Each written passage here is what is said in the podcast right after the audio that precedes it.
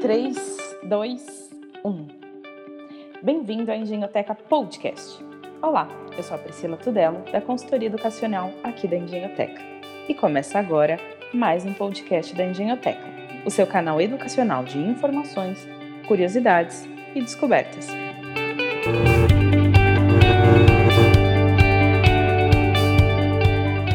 No episódio de hoje, vamos falar sobre o tema Cultura Maker e Momento Maker. A BNCC evidenciou o termo maker de forma mais efusiva no dia a dia das escolas brasileiras. Para falar, hoje, para falar sobre o tema, a Engenhoteca recebe hoje Ricardo Cavalini. Ricardo, é um prazer recebê-lo aqui, seja muito bem-vindo. Prazer é meu. Jefferson Feitosa, que é nosso diretor educacional. Olá, tudo bem, Pri? Obrigado pelo convite e o Marcos Oliveira, que é nosso especialista de conteúdo. Oi, Pri, muito obrigado pelo convite. É um prazer estar aqui com vocês. Gente, é um prazer falar com vocês aqui também no Gentalk Podcast. E a minha primeira pergunta é para o Cava, né? Cava, você tem um podcast onde você falava sobre o tema maker, espaço maker. É, eu queria que você contasse um pouquinho para gente sobre essa diferença entre a cultura maker e o momento maker. Vamos lá. É, eu tenho um pouco de dificuldade com as nomenclaturas, porque eu acho que elas acabam confundindo as pessoas mais do que ajudando a entender.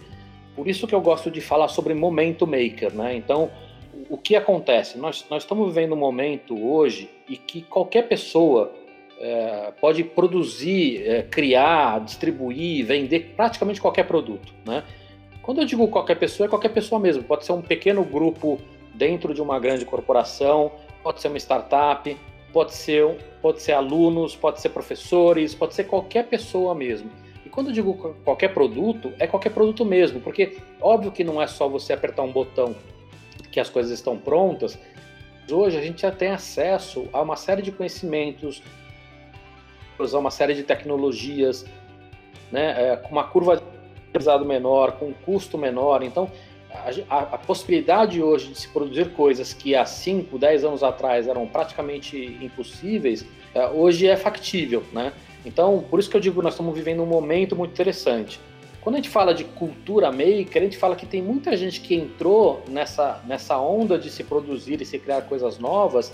Essas pessoas acabam fazendo parte de um, de um grupo de pessoas que tem uma, uma, uma maneira de pensar um pouco diferente do padrão, né, de compartilhar conhecimento, né, de ter facilidade para aceitar novas tecnologias, de ter diversidade não só em ideias, mas dentro do próprio grupo, enfim. Então tem uma série de, de, de coisas que a gente vê muito forte nessa cultura que são questões hoje que fazem falta hoje nas grandes corporações, fazem falta hoje nas escolas, né, e que poderiam estar ajudando muito, não só uma escola, mas como o próprio Brasil a se desenvolver melhor. Né?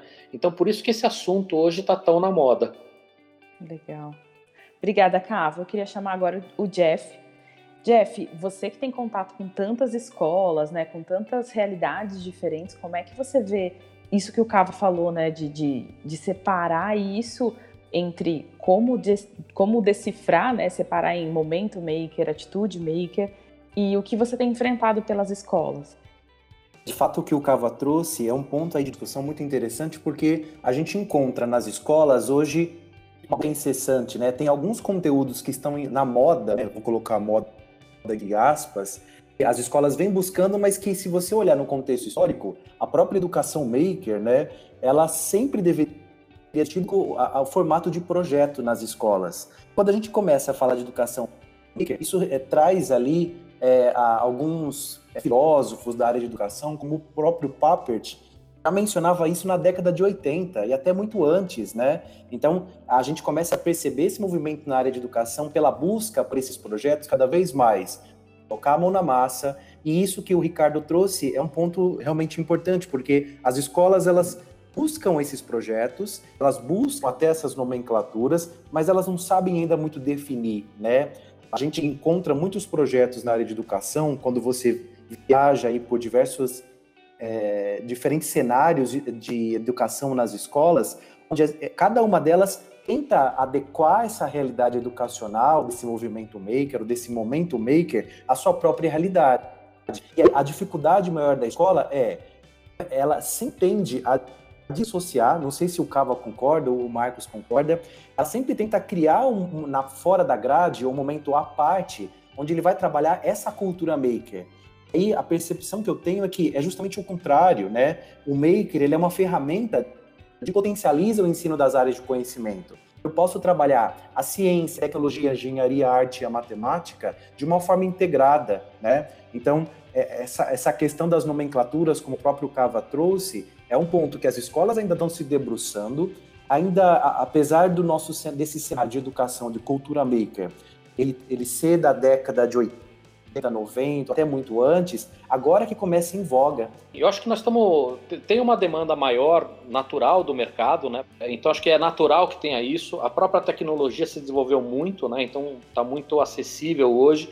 A gente tem as diretrizes novas da ONU, a gente tem a história do BNCC, então existe uma demanda natural é, para se agilizar. Agora com a história de Covid né, e com toda a, toda a questão de, de aulas à distância, então você uma necessidade que já era existente de transformação digital por parte das empresas das escolas que está acelerando muito. Né?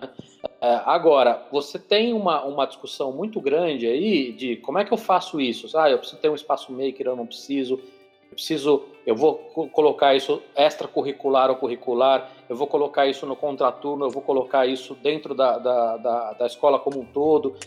Essa discussão em que as escolas ainda estão batendo muito a cabeça para entender, é, mas que eu acho que naturalmente, em médio e longo prazo, as pessoas vão entender que não dá para ser só uma caixinha parada. Tem que ser integrada, né? Você tem que ser integrado. E assim, acho que isso vale para a cultura maker vale para todas as outras transformações que a gente está falando. Então, para dar um exemplo pequeno nessa história, as aulas que estão sendo feitas remotamente, elas estão replicando as aulas tradicionais. Esse é o mesmo erro que muitas empresas fizeram no começo da internet. Fato que eu faço do jeito tradicional e analógico dentro da internet. A gente já sabe disso de velho que não funciona, né? Então, é, como é que vai ser feita essa transformação, seja de cultura maker, de trabalhar com projetos, de fazer coisas, eh, sabe, mais integradas como um todo. Então, naturalmente, acho que as, as, as empresas, as escolas vão entender que não dá mais para trabalhar as coisas como uma caixinha fechada e, e, e, separada do resto. Muito legal, obrigada, Cava. E, e, é muito é, essa parte que você levantou agora me deixou com mais uma, uma pergunta para te fazer.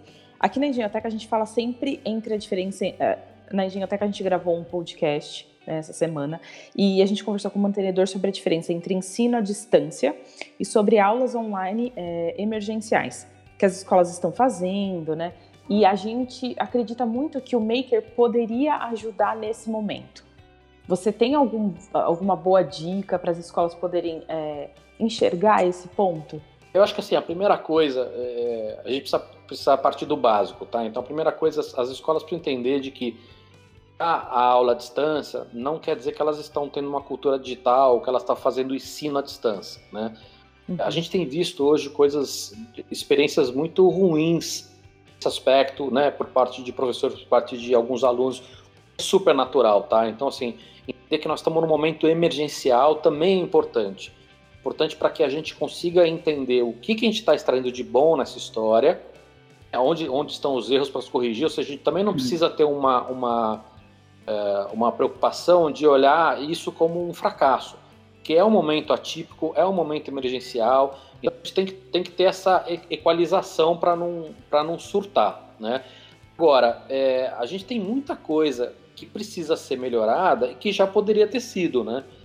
Então, você vê hoje professores que nunca lidaram com esse tipo de, esse tipo de ferramenta, você vê alunos que nunca tiveram um trabalho feito à distância em grupo dessa forma tem muita coisa que pode ser melhorada. Isso também vai, vai variar muito necessidade de cada um. Uma coisa é a gente falar de uma escola privada, outra coisa é a gente falar do ensino no Brasil. Tem uma diferença uhum. brutal quando a gente fala de como é que a gente faz o ensino público do Brasil trabalhar, né? É, e, e, avançar nessa história. É muito, são escalas diferentes, são problemas diferentes, são profundidades diferentes, são recursos diferentes, tanto em grana quanto material humano, enfim, tudo isso é muito diferente. O que eu acho que empresa precisa entender é isso. Primeira coisa é entender que ter aula remota não é ter uma empresa que tem um pensamento digital. Mesma coisa que fala assim, ah, eu tenho um e-commerce, agora minha empresa é digital. Não é. Né? é então, assim, tem uma, uma adaptação nessa história, é, que eu acho que é muito, muito importante. O resultado é, que a gente vai ter dessa experiência não vai ser um resultado maravilhoso. Mas a dica que eu dou para essas pessoas é o seguinte: entendam que gente, quando fala de transformação digital, e não importa se eu estou falando de escola, ou de pessoas, ou de segmentos, ou de indústrias, a base da transformação é tecnológica, mas a transformação é cultural e de negócio. E o maior entrave não é a tecnologia, é a cultura. Nós estamos passando por um momento hoje onde as pessoas estão mais abertas a essa mudança porque elas não têm opção. Então, este momento que a gente tem agora, crise e pós-crise, ser o melhor momento para a gente acelerar essa transformação não só porque as pessoas vão estar mais abertas a isso, mas porque elas, as pessoas também tiraram um monte de preconceitos, preconceitos que elas tinham em, em relação ao trabalho remoto, em relação à tecnologia, em relação ao aprendizado. Né? Tem muita gente que fala assim, não, os meus professores nunca iriam aprender essa história. Por mais que a gente tenha uma série de dificuldades que estão rolando, coisas estão acontecendo. Então, eu acho que esse momento ele é muito especial, que as empresas, as pessoas, todos os pais, todo mundo vai estar muito mais aberto à mudança. Então é uma oportunidade única da gente acelerar essa mudança e ela é muito necessária. Então, assim, pensa assim no emergencial, como é que a gente faz para melhorar agora? A dica que eu daria é, pensa também em longo prazo. O que a gente está aprendendo agora e o que a gente pode fazer para trabalhar isso de uma nova maneira no futuro? Então, por exemplo, uma escola privada, será que não faz sentido ter um estúdio na escola? Começar a trabalhar os professores nesse estúdio, para começar a gravar algumas coisas. É, então, assim, tem, às vezes tem dicas bobas ou coisas bobas que podem melhorar essa transição, né? Uhum. Então, Legal. eu acho que tem... A, a, a, dica que eu dou é essa, aproveita esse momento. Ricardo, eu estava discutindo bastante isso com um grupo de professores sobre esses momentos, né, síncronos e assíncronos na área de educação agora. A gente tem que olhar, né, ter esse olhar, como você mencionou, de entender como que a gente utiliza de fato essas ferramentas que estão à disposição para engajar os alunos, né? É, um dos seus vídeos, Ricardo, que eu tive a oportunidade de acompanhar, parabéns pelo seu canal. Eu adoro acompanhar lá as suas discussões. Fala muito da questão do Fórum Econômico Mundial, né, dessas competências aí, é, acho que o papel do professor nesse momento, da comunidade escolar, é justamente se adaptar a essa nova realidade, né? E se reinventar de como é que eu trago essa realidade desse desse ambiente, ambiente de socialização dentro da escola e utilizar essas ferramentas para engajar o aluno para que ele aprenda melhor, né? Então, por que, que o professor, ah, isso que você falou, né? Por que, que o professor não pode começar agora, é, devido a isso que a gente está vivenciando, aprender um pouco mais sobre essas ferramentas, a própria escola produzir, né? Como você falou, ou sugerir ter espaços são estúdios onde ele possa gravar e dar continuidade nessa aprendizagem, né? Eu acho que isso realmente, a partir de agora, vai ter uma mudança significativa no modo como a gente enxerga a educação, né? Eu não sei se você concorda, é, Ricardo e Marcos, sobre a questão de como que, eh, se o Covid teve esse papel de acelerar, e, a, e como você falou também, né, esse receio desses, da equipe de professores ter aprender essas ferramentas, sei como é que vocês enxergam isso. Se o Covid tem acelerado esse processo ou se a gente ainda permanece modo onde a gente tinha essa era da informática, onde simplesmente eu troco o giz e a, a lousa por, um tablet. Qual é a percepção disso de vocês? Acho que o Covid ele acelera a abertura para essa transformação. Ele não acelera a transformação em si. Eu acho que ele abre uma janela de oportunidade gigante porque o professor aprender a fazer videoconferência, o aluno aprender uma ferramenta nova, como essas todas que a gente está usando agora, eu acho que isso é muito pequeno perto da, da transformação em si. Eu acho que tem muito mais a ver com a abertura né, cultural e estar tá mais aberto ao novo e experimentar o novo do que efetivamente é, acelerar a transformação em si. A gente tem que tomar um, um cuidado que é o seguinte: é muito comum gente escutar hoje a escola está atrasada é muito, muito comum. É, essa, essa frase, apesar de verdadeira, ela é falaciosa, porque o que acontece é o seguinte: tudo está mudando muito rápido. Não é a escola que está atrasada, todo mundo está atrasado. A maior parte das empresas à nossa volta estão atrasadas, a maior parte das instituições à nossa volta estão atrasadas. o governo está atrasado, está tudo atrasado. Então, a hora que você aponta o dedo só para um setor, ou para uma indústria, ou para um tipo de empresa, ou um tipo de instituição, é falacioso. E, e, o que é você normalmente acontece a hora que você aponta esse dedo e fala a escola está atrasada, você causa uma resistência muito grande por parte das escolas, dos professores, fazer essa transformação. Então, é muito importante que todo mundo entenda assim: não é que a escola está atrasada, está todo mundo atrasado. Todo mundo precisa se adaptar e todo mundo precisa evoluir.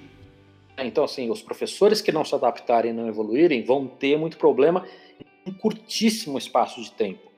Tá. Vale para as empresas, vale para as escolas, vale para tudo.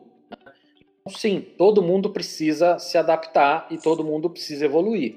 Né? Mas é, é, assim, é cada vez mais urgente. Não tem, não tem mais zona de conforto, né? Acabou a, a, a moleza. Gente, eu vou pedir eu vou pedir licença um minutinho e vou fugir um pouquinho do nosso cronograma, tá? Tem uma pergunta que, do, ouvindo vocês dois conversando, me, me veio ah, saltando. A gente falou tanto de preparar esse aluno. Eh, tem até um, pod, um podcast do Cava que ele dizia que algumas instituições de ensino sentiam-se orgulhosas por serem extremamente acadêmicas e não voltada para o ambiente profissional, né? Vocês acham que é, esse momento é o momento da virada para a gente fazer os alunos e as escolas entenderem que para ser maker você tem que ter uma atitude maker e não só um, um, bom espaço, uma boa ferramenta. Eu tenho certeza, tem muito mais a ver com atitude que, do que efetivamente você ter uma ferramenta ou outra, seja um espaço maker, seja uma ferramenta de videoconferência, seja um estúdio, seja uma câmera boa, né? A gente já passou por esses erros, né? A lousa interativa, o iPad. E, e acho interessante também, Pri, porque é exatamente isso, né? Eu não, eu não dependo de nenhum tipo de recurso, eu não preciso de um espaço maker. Eu preciso de, de, de fato, né? Acho que o, o, ser humano, em essência, é maker. Se você pegar lá no tempo da Era das Cavernas, o ser humano tinha algumas ferramentas à disposição que ele criava aquilo também é ser maker, ou seja, utilizar os recursos que você tem à sua volta e utilizar as suas competências de criatividade, de inovação para reinventar ou reutilizar algo ou dar um novo significado, né? É, a tendência geralmente na área de educação, eu falo isso vindo, olhando para o, o, no trabalho de formação com professores, é justamente ter essa dependência, é justamente estar no contrário, né? Utiliza as ferramentas que você tem à disposição à sua volta para criar coisas quando a gente começa a olhar para o sistema ensino público, né, como o Cava até mencionou, que geralmente tem menos recurso ou que depende aí de algum tipo de incentivo, a gente pode utilizar, por exemplo, é, a professora Débora Garofalo, que conseguiu aí com sucata trabalhar diversas áreas de conhecimento e ela era da área de língua portuguesa. Olha que, que riqueza, né? A oportunidade que uhum. você tem na mão, ela utilizou esses elementos que engajavam os alunos a querer aprender para ensinar essas áreas de conhecimento. Você não precisa ter um espaço maravilhoso, não precisa ter impressora 3D, você precisa é, ver o que você tem de meio no meio como ferramenta, né? Tem uma coisa que o Jeff comentou também, assim, é tenta entender é, o que, que você tem de melhor em cada situação, em cada meio. Então o Jeff tinha falado assim, pô, quando que a gente tem que estar realmente junto? Assim, é pensar nessa, né, nessa história, né? Que momento que vale a pena a gente estar junto, que maneira que vale a pena estar separado, o que, que faz sentido de um jeito, o que, que faz sentido do outro. Eu tenho, eu tenho visto muita molecada falando, apesar de todos os problemas, tem uma das coisas que tem atraído muito nesse período, que é o seguinte, fazer a, a, a lição ou fazer a aula no momento que eles desejam. Isso agora voltou a acabar, né? Porque as, muitas escolas agora passaram a voltar a fazer à distância exatamente a mesma coisa que elas faziam em aula, replicar mesmo horário, mesma aula, mesmo conteúdo, mesmo, mesmo isso, isso, isso acabou engessando a distância. Óbvio que você tem questões logísticas nessa história, mas pensa, por exemplo, no ensino público. Aqui não faz sentido na hora de dar aula de física eu botar o melhor professor de física do país para explicar aquela aula num vídeo e depois eu ter o professor local para tirar dúvidas e desenvolver exercícios que a gente não tem um ganho de qualidade, um ganho de escala? O que será Exato. que vale a pena a gente fazer no mesmo período, onde todo mundo tem que estar junto? E o que, que vale a pena fazer de repente, puta, agora você faz no momento que for melhor para você? Óbvio, nada disso tem uma, uma resposta única, nada disso é simples. A gente tem questões de logística, seja numa escola privada, seja num, num ambiente público. Mas muito pode ser melhorado, muito pode ser trabalhado. E acho que o passo para isso é, é o que eu falei, assim, tem que estar tá aberto. Estar tá aberto para essa mudança. Por isso que eu acho que esse momento é propício para a gente, porque as pessoas estão sendo obrigadas a estarem abertas. Não tem uma outra opção. Olhando para isso, Ricardo, que você falou, a impressão que eu tenho, né? Olha que, que ideia genial, né? De aproveitar esse professor de física e escala nisso. Mas a impressão que eu tenho, muitas vezes, não sei se vocês concordam, é que a escola se vê numa obrigação especial, né? Ela se vê numa obrigação ter esse conteúdo próprio, de não utilizar os outros recursos, simplesmente como uma prestação de contas, né? Aí ela acaba de deixar de, ela perde a chance, né, de ter uma pérola como essa. Professor investir uma energia num projeto e aproveitar os conteúdos que ele encontra na, na internet ou em outros canais para potencializar outros projetos, né? Então, realmente faz todo sentido. É, eu acho que tem uma, uma a questão de, de maneira de pensar da escola e dos pais que precisa ser trabalhada, né? Os pais precisam se aproximar mais da escola, a escola precisa aceitar essa aproximação. Entendo todas as dificuldades que tem nessa história. Qualquer pessoa que participou alguma vez de um grupo de WhatsApp de escola sabe o tamanho do problema disso. A gente precisa ter essa conversa, precisa ser uma conversa franca, precisa entender o que, que realmente dá para usar de fora, o que não dá. A gente está vivendo num mundo hoje, a gente fala muito de ambiente de, de, de cultura maker, de colaboração, vê isso nas empresas mais evoluídas. Empresas que têm feito parceria com empresas que são concorrentes, empresas gigantes fazendo parceria com startups. É, isso tem que ir para o universo de escola também. A gente vê muita Exato. escola ainda que, ah, eu preciso ter aquele meu método específico, eu não posso ter ninguém de fora ajudando, eu não hum. posso ter isso, eu não posso ter aquilo, eu não posso ter o pai dando opinião, não posso. Então, é, é, novamente, eu sei da dificuldade de fazer essa mudança, mas ela é, ela é necessária, porque você tem muito mais inteligência fora do seu grupo do que dentro do seu grupo. Isso é estatístico. Vale para a maior empresa do mundo, vale para a escola também. Entra naquilo que você falou, né, Ricardo? Voltamos à questão cultural, né? Aí são os nichos, as tribos, né? É meu, sou eu que faço aqui, eu que cuido desse pedaço, é verdade. É, e tem uma coisa que toda empresa é, bem sucedida tem, isso você, você não sou eu que estou falando, você tem os maiores gurus de gerenciamento dizem isso. É, são duas arrogâncias de ah, eu achar que foi feito aqui não é bom, achar que eu sei tudo. Eu aqui, porque eu tenho muita gente inteligente dentro da minha empresa, dentro da minha escola, a gente tem, a gente sabe tudo. É, isso vale para qualquer empresa, para qualquer grupo bem sucedido. Hoje você tem escolas privadas que são muito bem sucedidas. Então, essa arrogância, né, por mais que seja um, uma, um palavrão feio, né, ela é natural de empresas de escolas bem sucedidas. E elas precisam tomar cuidado, porque hoje, no mundo cada vez mais colaborativo, pensar dessa maneira vai dar muito menos ferramenta para ela trabalhar num mercado que hoje está muito mais acelerado e muito mais competitivo do que era antigamente. Exato. E o legal é que você percebe aí uma grande contradição, né? Porque ao mesmo tempo que você tem uma, uma por exemplo, uma escola de, de grande porte, bem sucedida, uma escola de renome, você vai ter um mega de um laboratório onde você prega que você tem uma mega de uma cultura maker e aí, nas suas atitudes, no seu dia a dia, você, você como empresa, né, uma escola como uma empresa, acaba tratando as coisas de maneira completamente diferente. Porque o maker tem isso, né, do compartilhar, de você aprender e ensinar, né, junto com, com toda a comunidade. E aí, ao mesmo tempo que você, dentro do seu colégio, você prega essa cultura de, olha, a gente tem essa, essa proposta maker, então a gente vai aprender, e aí você se perde naquele discurso das ferramentas e, como vocês já disseram, acaba, acaba perdendo a essência do maker, né? Que é esse espírito de colaboração, esse espírito de, de inovação. Então é, é engraçado esse, essa, essa, contradição gigante que existe, né? De uma certa forma, o maker, acho que ele não tem que vir só para o aluno. Eu acho que para os professores, pro, como um todo o corpo do colégio, né? Quando a gente fala de de, de momento maker dentro dos colégios, muito do que eu percebo quando a gente visita os colégios é um pouco disso. Às vezes a gente apresenta uma proposta que é para os alunos, mas tem a questão da cultura do colégio, né? Se o colégio não incorporasse as pessoas que estão ali em volta, né? Todos os stakeholders não, não aderirem a isso, aí fica um discurso vazio, né? Eu acho que tem um, um risco muito grande, está falando assim, do discurso vazio. É, você tem, é muito comum hoje em algumas escolas de, de, ter por ter porque está na moda. Aí eu tenho o laboratório, há, há 20 anos atrás, aí eu tenho o laboratório de computadores.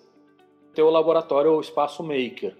Né? Então assim, ah, eu tenho, eu tenho não sei quantos, na minha escola, não, não sei quantos troféus de, que eu ganhei na Olimpíada de não sei o quê. É, e aí você vai ver e fala assim, tá, mas das 5 mil, dos seus 5 mil alunos, tem 20 alunos que fazem essa aula. Não, não faz muito sentido, entendeu? É, é, um discurso vazio, assim como as empresas têm discursos vazios também de sustentabilidade, de do ecossistema, de ser boazinha, de ser verde. Assim, o discurso ele é muito tentador, porque dentro de um mercado que é muito concorrido, é normal que você também tenha que trabalhar o marketing. É, é, é tem que tomar muito cuidado para não cair na tentação do discurso vazio. Primeiro, porque ele é facilmente é, é, quebrado. Porque, assim, hoje em dia os pais não são bobos como ou, ou, ou inocentes como eram antigamente. Então, consegue entender o que, que existe de verdade e o que não existe. E segundo, que a moda passa, né? E, e, e você não consegue entregar resultado. Sim, exatamente. E, e, dentro de empresas também tem muito isso, né? É, eu estou acompanhando um movimento que muitas empresas estão criando laboratórios de fabricação digital é, para os funcionários, né? Então tem, tem algumas empresas que vieram até conversar com a gente da, da Engenhotech, que gostariam de montar um, uma espécie de um, de um laboratório mesmo para os funcionários desenvolverem um pouquinho mais as habilidades de criatividade, de, de, de, compartilhar o conhecimento. Mas aí quando você, você vai você vai entrando mais a fundo, você vai percebendo que tem, tem exatamente essa questão que você levantou, Ricardo, do você trabalha sozinho aqui, eu sou o melhor, eu tenho os melhores profissionais, você não se preocupa em dividir nem pegar o conhecimento que você tem em volta, né? Acho que você acaba perdendo muitas oportunidades com isso. É, eu, eu, eu, normalmente digo que a, o investimento do espaço ele é o mais fácil e ele é o mais barato. Realmente fazer com que as pessoas usem o espaço e, e o espaço começar a dar frutos é difícil. É, volta para aquele assunto que a gente falou de, de, de, tecnologia. Por incrível que pareça, a tecnologia é a parte mais fácil. Cultura, da sua estrutura de negócio, seu modelo de negócio, né, o seu a sua, o seu método de ensino é muito mais complicado. Sim, sim, acho que é o mais realmente é o mais complicado é a questão da cultura mesmo. O material é barato, qualquer um consegue, qualquer um que tem o dinheiro consegue comprar, né? Agora esse espírito, trazer essa essa essa mentalidade, eu acho que realmente é o mais difícil, né? Você tem você tem você tem uma vasta experiência já no nesse universo maker. Você tem alguma, alguma que você gostaria de compartilhar, Ricardo, com a gente, que você sentiu esse desafio aí de você ter os materiais, mas de repente faltou a cultura? Assim, eu, eu, eu tive várias experiências com escola alguns anos atrás. É, e assim, as maiores dificuldades que eu tive eram quando a, a escola tinha o desejo real de fazer essa transformação. Então, quando a escola quer simplesmente ter por ter, é, aí o objetivo ele nasce errado. O objetivo da escola é realmente fazer a transformação e botar a cultura maker dentro da escola para valer. Não quer dizer que seja fácil, ele passa a ser um objetivo factível. Então acho que assim tem um, uma dica que é trabalhar é, com as pessoas que realmente queiram fazer esta transformação. Não é fácil, vai encontrar muita resistência, mas você tem, em todas as escolas hoje, você tem gente que está querendo evoluir, que tá, gente que está querendo aprender, gente que está disposto a fazer, eh, encarar esse desafio.